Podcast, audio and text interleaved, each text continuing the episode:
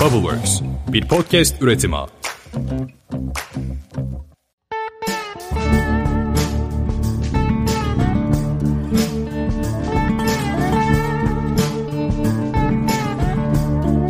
Merhabalar, Bir Çift Uzun'un 8. bölümüyle karşınızdayız. Ben Emre. Merhabalar, ben de Gözde.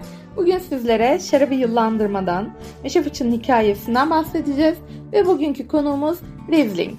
Evet, bugün de birbirinden güzel konulardan bahsedeceğiz. Aslında çok merak ettiğiniz şeyler vardı bununla ilgili. Benim de merak ettiğim şeyler. Her şarap yıllanır mı? Mesela bundan bahsedebiliriz. Aslında diğer programlarımızda, diğer bölümlerimizde de fazlasıyla değiniyoruz ama her şarap yıllandırılır mı? Örneğin markete gittik, bir şarap aldık. Hani orta kalite ya da üst kalite, üst segment bir şarap aldık. Biz bunu yıllandırabilir miyiz peki? Birazcık bundan bahsedeceğiz diyeceğim. Emre de diyecek ki yok aslında böyle bir şey yoktu. ya bizim planda böyle bir şey yok açıkçası. evet bunlardan bahsedeceğiz. Birçok soruyu da burada yanıtlamış olacağız.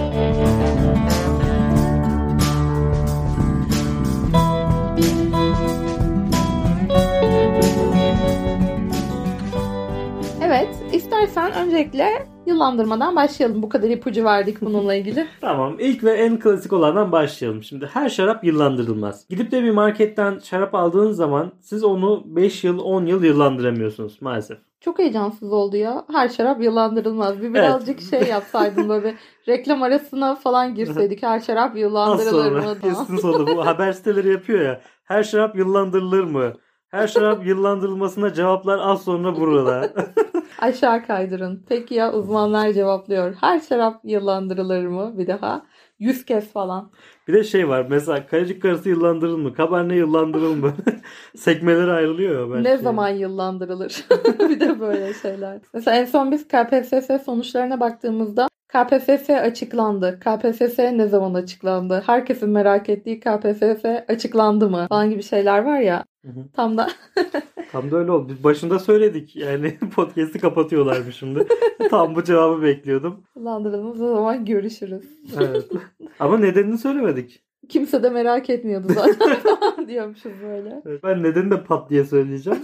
Ama daha detaya değineceğiz. Neden yıllanıyor, neden yıllanmıyor? Şimdi her şarap neden yıllanmıyor? Çünkü her şarabın belli bir organik potansiyeli yok. Hani daha önce konuşmuştuk ya bir şaraplık üzümler vardı bir sofralık üzümler vardı. Şaraplık üzümlerinde kendi içinde bir yıllandırılabilen üzümler var bir de yıllandırılamayan üzümler var. Bu yıllandırılabilen üzümlerin ortak özelliği de yüksek tanin miktarı. Yani yüksek organik potansiyel miktarına sahipse yıllandırılabilir diyoruz. Burada taninler şöyle bir rol oynuyor. Yani oynadığı rollerden bir tanesi de şarabı oksidasyona karşı koruyor. Ve zamanla da parçalanıyor ve farklı aromatik bileşenler oluşturabiliyor. O zaman piyasadaki şarapların değil de birazcık daha butik şarapların ya da ev yapımı şarapların yıllandırılabiliyor olmasının sebebi bu olabilir mi? Şimdi diyormuşsun ki hayır ev yapımı şaraplar yıllandırılmıyor ama hani çok güzel filtrelerden geçiyor ya endüstriyel şaraplar. Hı hı. Mesela bizim kendi yaptığımız şaraplarda tortu kalıyor birazcık daha. Yıllandırmaya daha uygun diyebilir miyiz bunun için? Aslında güzel bir noktaya bastın ama yıllandırma uygun diyemeyiz. Neden diyemeyiz? Çünkü üzümle alakalı tamamen. Yani üzüm e, gerçekten taninli olacak, kaliteli olacak ki biz yıllandırabilelim. Organik içeriği yüksek olacak. Şimdi ev yapımı şarapçılığın kaç kişi böyle bağa yatırım yapıp özel üzüm alıyordur ki? Sen öyle hissetmiyor olabilirsin ama ben yaptığımız şaraplar için tam da böyle hissediyorum. Üzüm kaliteli olacak, yapan kaliteli olacak, yanında duran kaliteli olacak, tanin miktarı iyi olacak falan. Özellikle yanında duran kaliteli olacak. Evet, Altın izleyen kaliteli olacak, köylüler kaliteli olacak diye gidecek sandım. Yok gitmeyecek. Bence yani bizimki yıllandırılabilir diye umut etmek istiyorum ya en azından. E, bizim bağımız özel bir bağ. Biz ona yatırım yapıyoruz ve o bağa da mesela 5 salkım verecekken 2 salkıma düşürüyoruz ki daha kaliteli versin. O yüzden o bağ yıllandırılabilir evet. Ama kaç ev şarapçısı böyle gidip de bağ ölçümlerini yapıp budamasını yapıp bakımını yapıp uğraşıyordur ki? Çok az. İşte biz. ya birçok kişinin maalesef böyle imkanları olmuyor. Yani zamanı da olmuyor. Yani farklı şeyler de oluyor.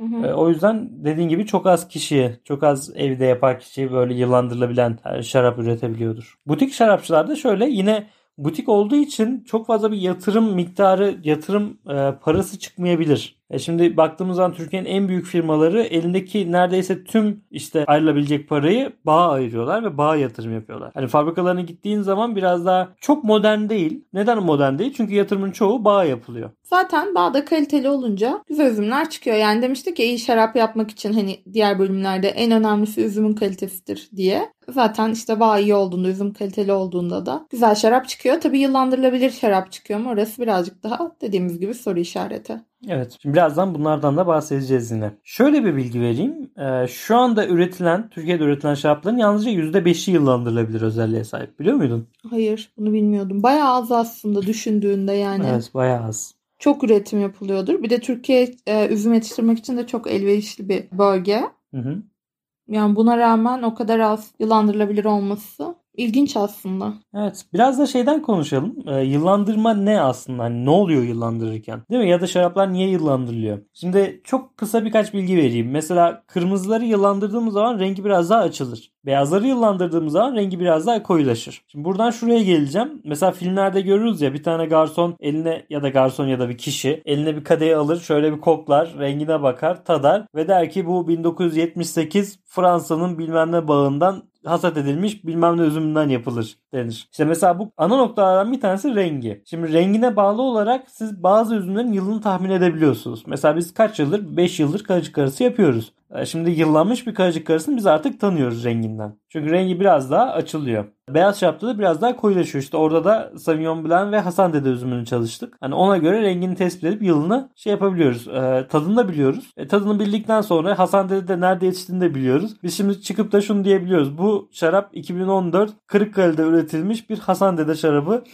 diyebiliriz. Diyebilir. Emre diyebilir. Evet. Bununla ilgili ben, Demekte serbest.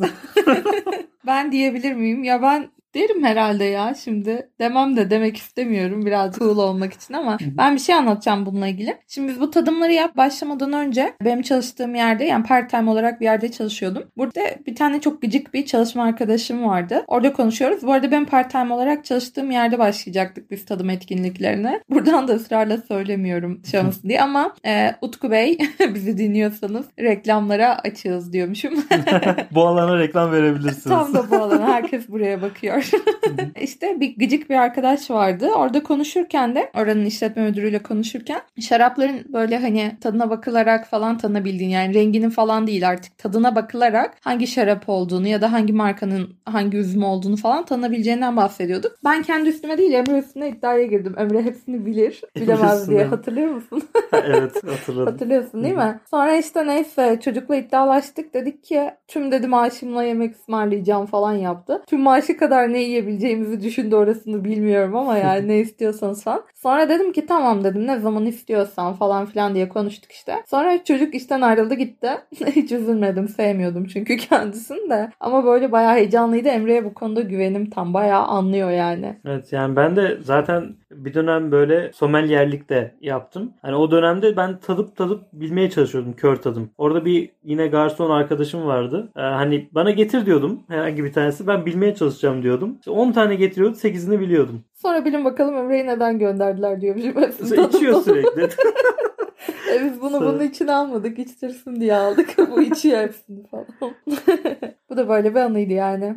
Neden araya girdim bilmiyorum ama bence çok keyifli bir anı. Eminim ki herkes gülüyor şu an hala. Muhtemelen. Peki biraz kimyasal içeriğinden de bahsedelim. Bu şarabın hani neler oluyor bahsettik ya. Renginden bahsettik. Şimdi şarapta yıllandıkça tanenler ve asitte biraz daha yumuşuyor. Şimdi bu neden oluyor? Şimdi şarabın içinde birçok kompleks işte bileşen var. Kimyasal bileşikler var. Bunlar işte zaman içinde etkileşime giriyorlar. Sürekli etkileşimin içindeler. İşte bunları asitler, şeker, alkol, esterler, fenolik bileşenler olarak tanımlayabiliyoruz. Bunlar da zaman içinde aromayı modifiye ediyorlar aslında. Ben çok da hakim olmadığım için söylediğin şeylere sesimi çıkartmadan dinliyorum burada. Evet harika. Mesela burada ufak bir teknik birkaç bilgi daha vereyim. Sonra yine geçelim genel bilgilere. Şimdi ufak ufak şey düşünün. Ufak aromatik bileşenler düşünün. Şarap gençken daha ufak bileşenler var. Bunlar şarap yıllandıkça birbirlerine bağlayarak daha kompleks aromalar oluşturuyorlar. Yani şarabın yıllanma aşamaları bu şekilde ilerliyor aslında. Bir de şöyle bir şey de var. Şimdi şarapta borukluk biliyorsunuz tanenlerden geliyor. Bu tanenler birbirlerine bağlandığı zaman buruk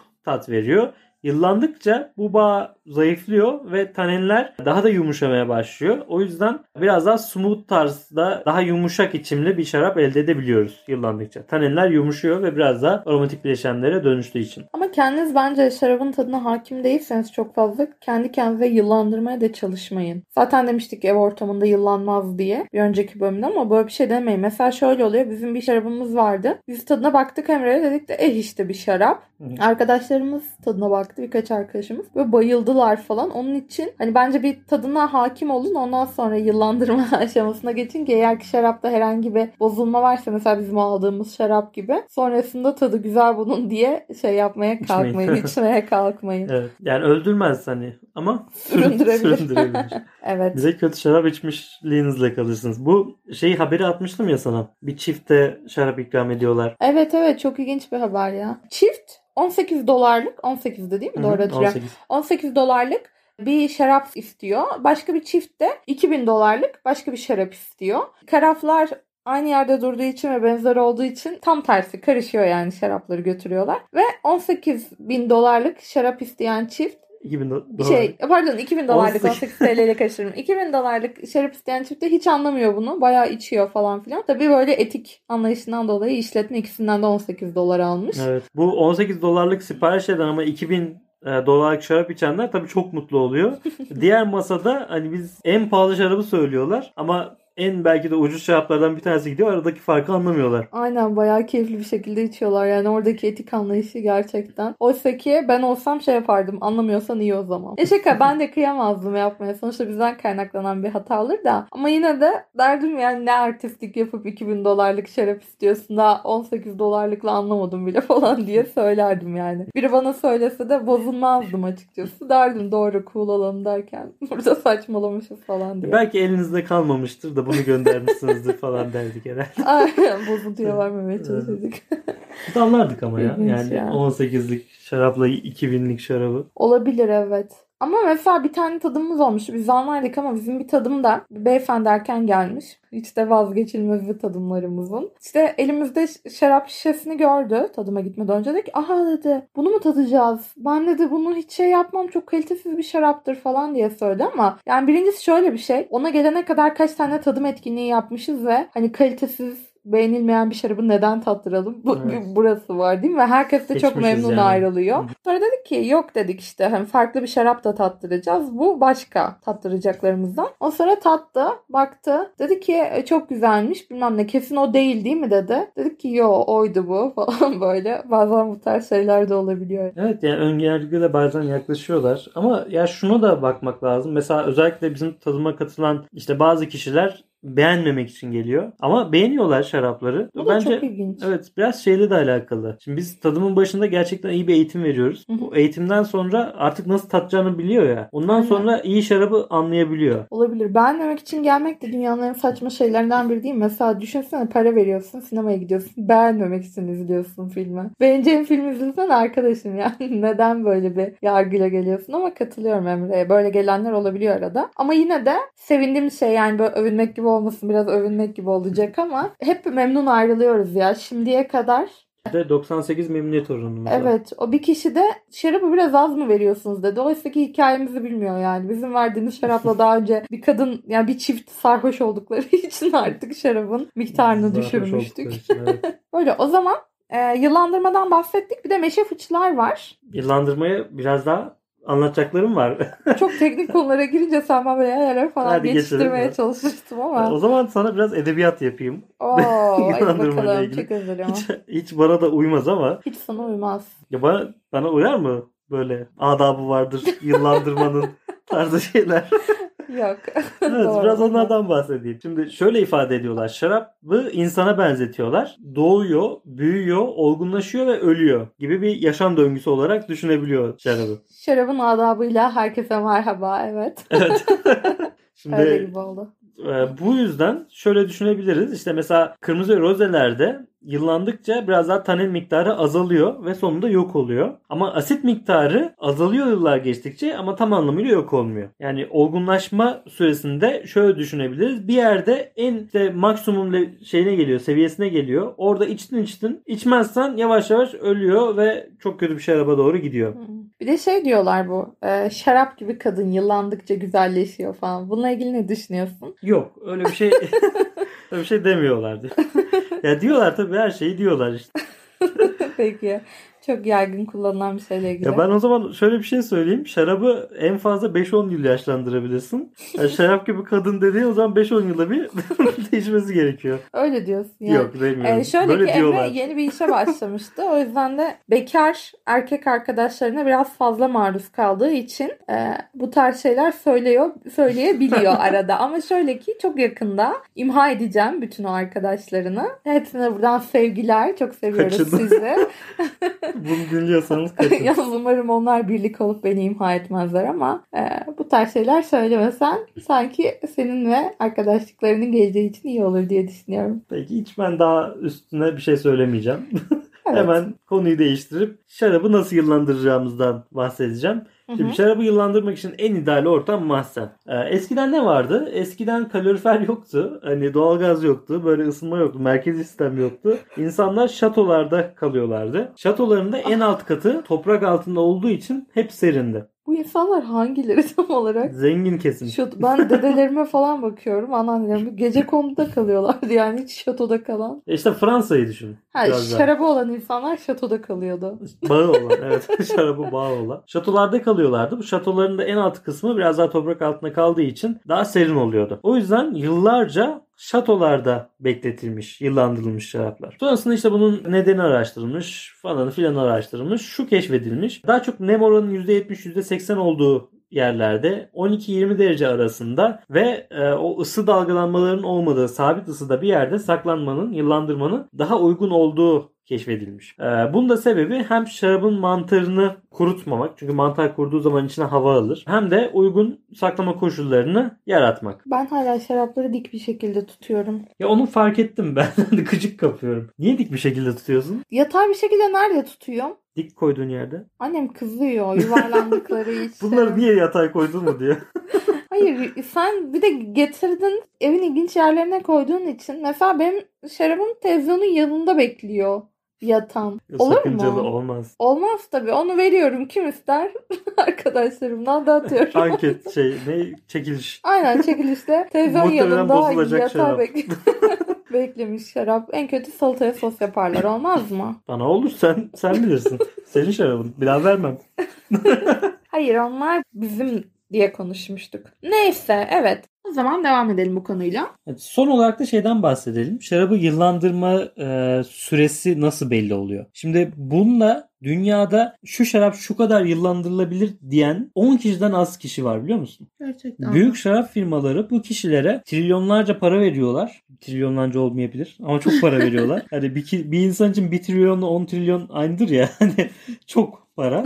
Yani çok para veriyorlar. Ve diyorlar ki benim bu şarabım ne kadar yıllanır? O adam da onu tadıyor. işte bakıyor. Ölçüm yok bu arada. Bunları kesinlikle kimyasal ölçümünü yapamıyoruz. Yani şu şarap şu kadar yıllanabilir diye bir ölçüm metodu yok. Onlar tadarak ve hani geçmişten gelen deneyimleriyle bu şarabı şu kadar yıllandırabilirsiniz tahmin ediyor. Böyle girişinde şey diye başladın ya bu şarabı şu kadar yıllandırabilirsiniz diyen dedin. Yok yalan söyler aslında dermiş gibi devam edecekmişsin gibi oldu. Evet, 12 aslında ben de o işe falan. girebilirim bak. Bu şarabı 5-10 yıl arasında yıllandırabilirsiniz diye böyle geniş aralıklarla.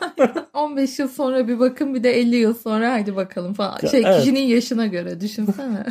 Ya şey diyoruz. Dolar 9'un üstüne çıkarsa 3 yıl. 9'un üstüne çıkmazsa 5 yıl yıllandırabilir. Garip şeylerle, etkenlerle. Aynen. Neyse böyle çok az kişi var ve çok büyük paralar kazanıyorlar. Onların artık damak şeyleri nasıl gelişmişse algıları o anlamda böyle bile, bilebiliyorlar. Düşünsene yıllar sonra bir mail geliyormuş sana. Diyorlarmış ki işte senin podcastını dinlemiştik. Dedim ki ben de bu kişilerden biri neden olmayayım ve oldum. Ve bize bir şey hediye. Para Mahzen gönderiyorlar. şato hediye Şato. ediyorlarmış. Olabilir yani. Bence de anca öyle şatomuz olur muhtemelen. Böyle bir şey düşünen olursa bize bir şato gönderebilir. Çok teşekkür ediyoruz. Hı hı. Peki şimdi bu da bu şarabın yıllandırma süresi üzümün çeşidi, asmanın yaşı, işte yetiştiği bölge, yılı, hani olgunlaşma stili, meşe fıçıda mı farklı yerde mi bunların hepsi etkili. bu yıllandırma süresine. Bir de son olarak şeyden de bahsedeyim. Bu yıllandırma, olgunlaştırma ile ilgili aslında. Sürlay diye bir teknik var. Hiç duydun Sürlay. mu? Hı hı. Senden duymuştum. Fransızca bir terim. Yani sen lisede Fransızca aldığın için belki aşinasındır diye sana söyledim. Lisede Fransızca'da nedir onun adı? Allah korusun falan demeyi öğreteceklerdi neredeyse. Sürlay falan şarap terimlerini geç. Ve olabilir. Hani şey klasik liselerde böyle eğitim veriliyor ya. Hı hı. Şarap anlatan bir lisen var mı? Aynı liseden mezunuz ama size şarap Aynısı. mı anlatıyorlardı? Bize Almanca. Almanca'da. Almanyaca şarap yok Almanya'da. Emre o kadar heyecanlandı. Almanyaca Almanya yok. Almanya diye bir şey de yok.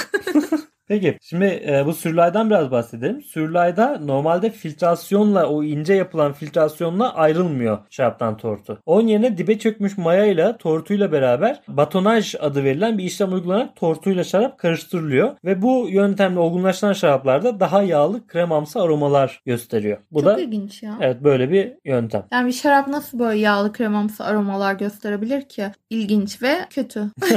Ya bazı insanlar seviyor. Mesela geçen hafta çimensi kokulardan bahsetmiştik. Hatırlıyor evet musun? ben Burada da orada da demiştim. Çimeni hiç sevmem. Evet.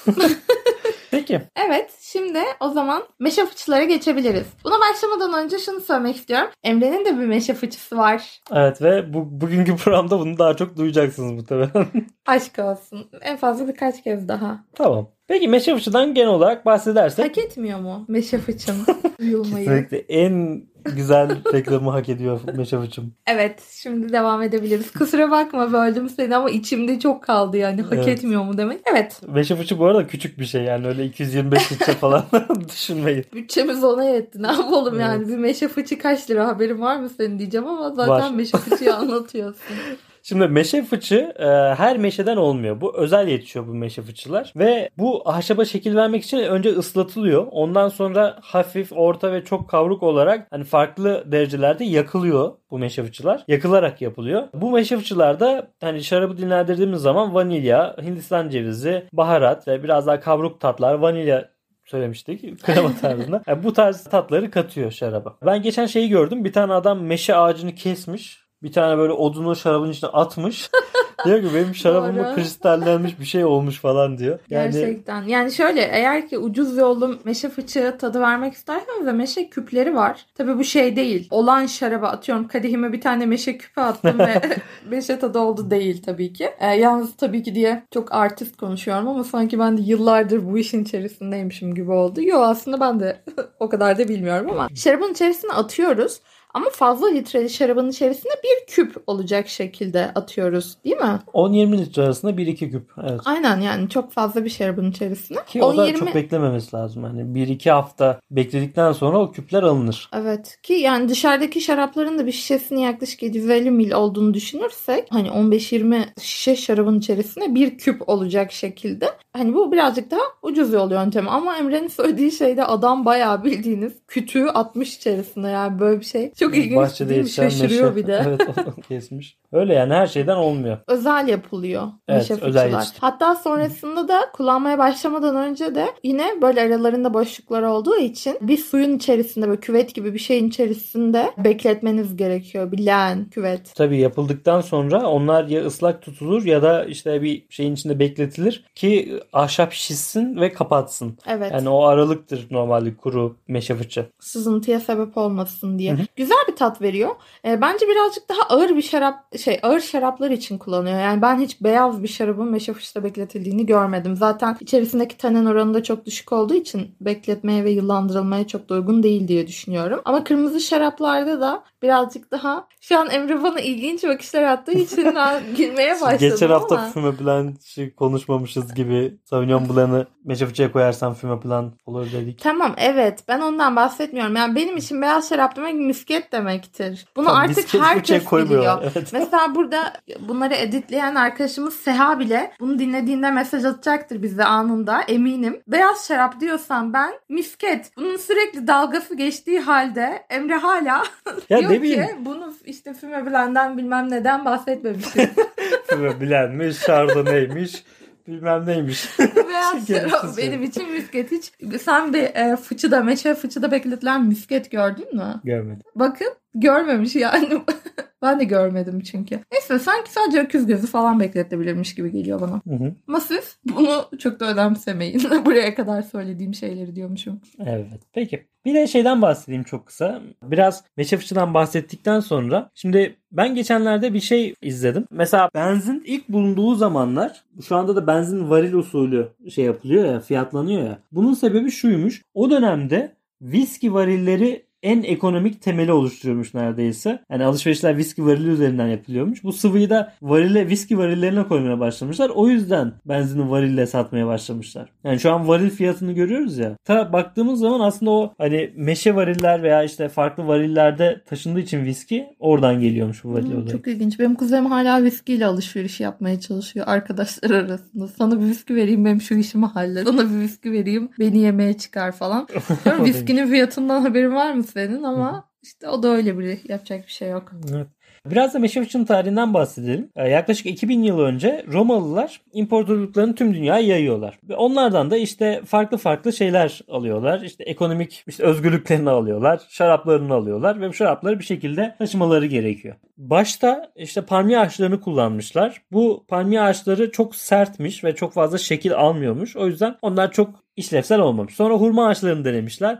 Onlar da sert yapısı sebebiyle zorlanmışlar. Bu arada o dönemde şarap içmek su içmekten daha güvenliymiş. Çünkü temiz su kaynaklarını çok fazla bulamıyorlarmış. O yüzden daha çok fermente olmuş şarap yani alkol için içinde alkol olan şarabı içiyorlarmış. Sonrasında Romalılar ünlü Galyalılarla tanışmışlar. Galyalıların da bira taşımak için meşe ağacından yapılmış ahşap fıçı kullandıklarını görmüşler. Hı hı. Sonra bakmışlar bu meşe gerçekten güzel, kaliteli bir materyal ve de Avrupa'daki ormanlarda da bol miktarda bulunuyor. En sonunda onlar da meşe fıçı kullanmaya başlamış. Bu sayede tüm dünyaya meşe fıçı yayılmış. Evet. Çok ilginç ya. Hala yaygın ama pahalı. Gerçekten çok pahalı. Yani hatta böyle kalitesiz şarap üreten firmaların falan kalitesiz demeyelim de hani biraz daha alt segment şaraplar üreten firmaların meşe fıçıda çok da bekletmediğini fark edersiniz. Çünkü hani bir tanesini bir kere kullanabiliyorlar diye biliyorum ben. Doğru mu? Üç kere. Üç kere. Yani bir kere üç kere. Çok bir şey fark etmez. Ve gerçekten çok pahalı. Sonrasında da böyle dekor amaçlı falan kullanılması için gönderiyorlar. Tabii mesela ilk önce viskide kullanılıp ondan sonra şaraba gelenler var. Ya da tam tersi hani şarapta kullanıp belki sonradan yakılıp viski tarafına dönülenler olabilir. Hani o yüzden e, çok fazla kullanılmaya çalışılıyor. Şu an endüstride 225 litrelik meşe fıçılar kullanılıyor. 500 litrelikler de var. Onlar biraz daha büyük. Bu tarz meşe fıçılar kullanılıyor. En fazla 3 kere kullanıldığı için ve çok pahalı olduğu için de meşe fıçıda bekletilmiş şaraplar biraz daha pahalı.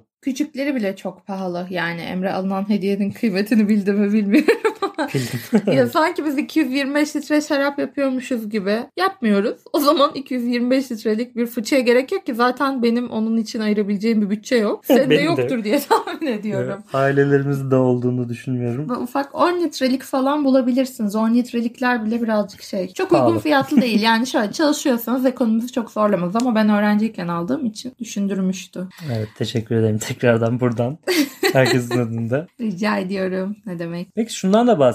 Şimdi diasetil diye bir madde var. Bu diasetil patlamış mısır aromasının kaynağı. Nerede bulunuyor? Diasetil fermente, fıçıda fermente olmuş ve malolaktik fermentasyonunu tamamlamış şardonnaylerde bulunuyor. Aslında fıçıda fermente olmuş beyazda bulunuyor. Ama misket olmadığı için bunu geçiyoruz şu anda. Evet ya aslında bunlar birazcık daha o zaman şey de diyebilir miyiz? Şarap uyumundan falan bahsetmiştik ya şarap yemek uyumundan. Birazcık daha böyle kavruk bir tat olduğu için yine birbirini gölgelememesi için tütsülenmiş etle falan iyi uyum sağlayabilir diye düşünüyorum. Sen ne düşünüyorsun? Evet özellikle kırmızılar meşe fıçıda yıllandığı için daha iyi uyum sağlar. Tütsü etlerle evet bence de. Tamamdır. Şimdi o zaman konuğumuz Riesling'e. geliyoruz. Evet. Konumuz Riesling. Giriş yapıyoruz. Riesling diye okunuyor. Bunda böyle bir şey yok. Riesling, Riesling. Evet yani bir öncekilerdeki gibi Fransızlar şöyle okuyor, Almanlar böyle okuyor değil. Direkt Riesling. Bir beyaz üzüm türü aslında. Evet. Ve ilginç tatlar alıyoruz içerisinden. Mesela böyle petrol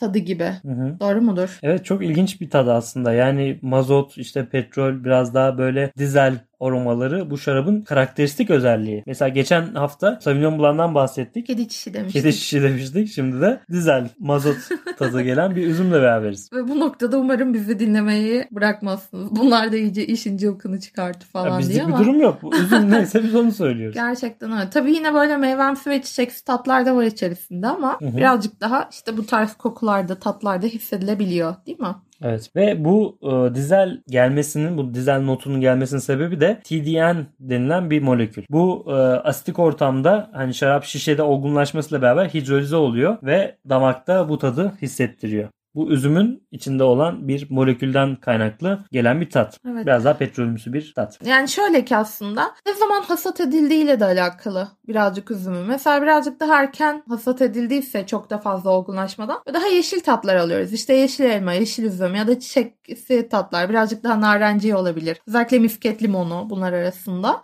Şeyden bahsedebiliriz aslında. Şeftali tadı falan da geliyor bu Riesling'lerde. Tam bir yine hani yaz içeceği diyebiliriz. İçerisindeki petrolü saymazsak. Olabilir mi? Ne dersin? Bana misket limonu, şeftali bu tarz şeyler ya da yeşil elma daha yaz, fresh. Hı hı. Bunu çal- şey çağrıştırıyor. Sen ne düşünüyorsun bu Evet konuda? Sauvignon Blanc'a da benziyor biraz aslında bu anlamda. Ya dediğin gibi beyaz ürünler zaten daha fresh olduğu için bunu da biraz daha yaza yakıştırman çok normal, çok da güzel bence. Hadi kışın ne yakıştırırsın dersen ben de şey diyeceğim ıhlamur. Ihlamur. aynı Adana'nın yanına rakı gider tamam gibi. Şarap değil ıhlamur. Bu Riesling şarabını biz Ukrayna'da denemiştik. evet. Ama oradaki muhtemelen mışe fıçıda olgunlaşmadığı için çok fazla TDN molekülünden kaynaklı dizel aromalarını almamıştık. Sırf Doğru. o aromaları almak için denemiştik. Ama hani demek ki kalitelisi değilmiş. Kalitelisi bize denk gelmemiş. Kalitelisini bulursanız böyle karakteristik özellikleri var. O zaman bununla ilgili diyeceğimiz bir şey var mı demeye korkuyorum Emre'ye. Artık böyle 2-3 bölümdür şey oldu bu. Bizden bu kadar bu bölümlük. Yine aklınıza takılan şeyler olursa cevaplamaktan çok büyük mutluluk duyarız. Sizden geri dönüşler aldıkça çok seviniyoruz değil mi? Kesinlikle. olarak. Ve gelecek haftada yine birbirinden ilginç konular bizi bekliyor. Tekrardan görüşmek üzere. Görüşmek üzere.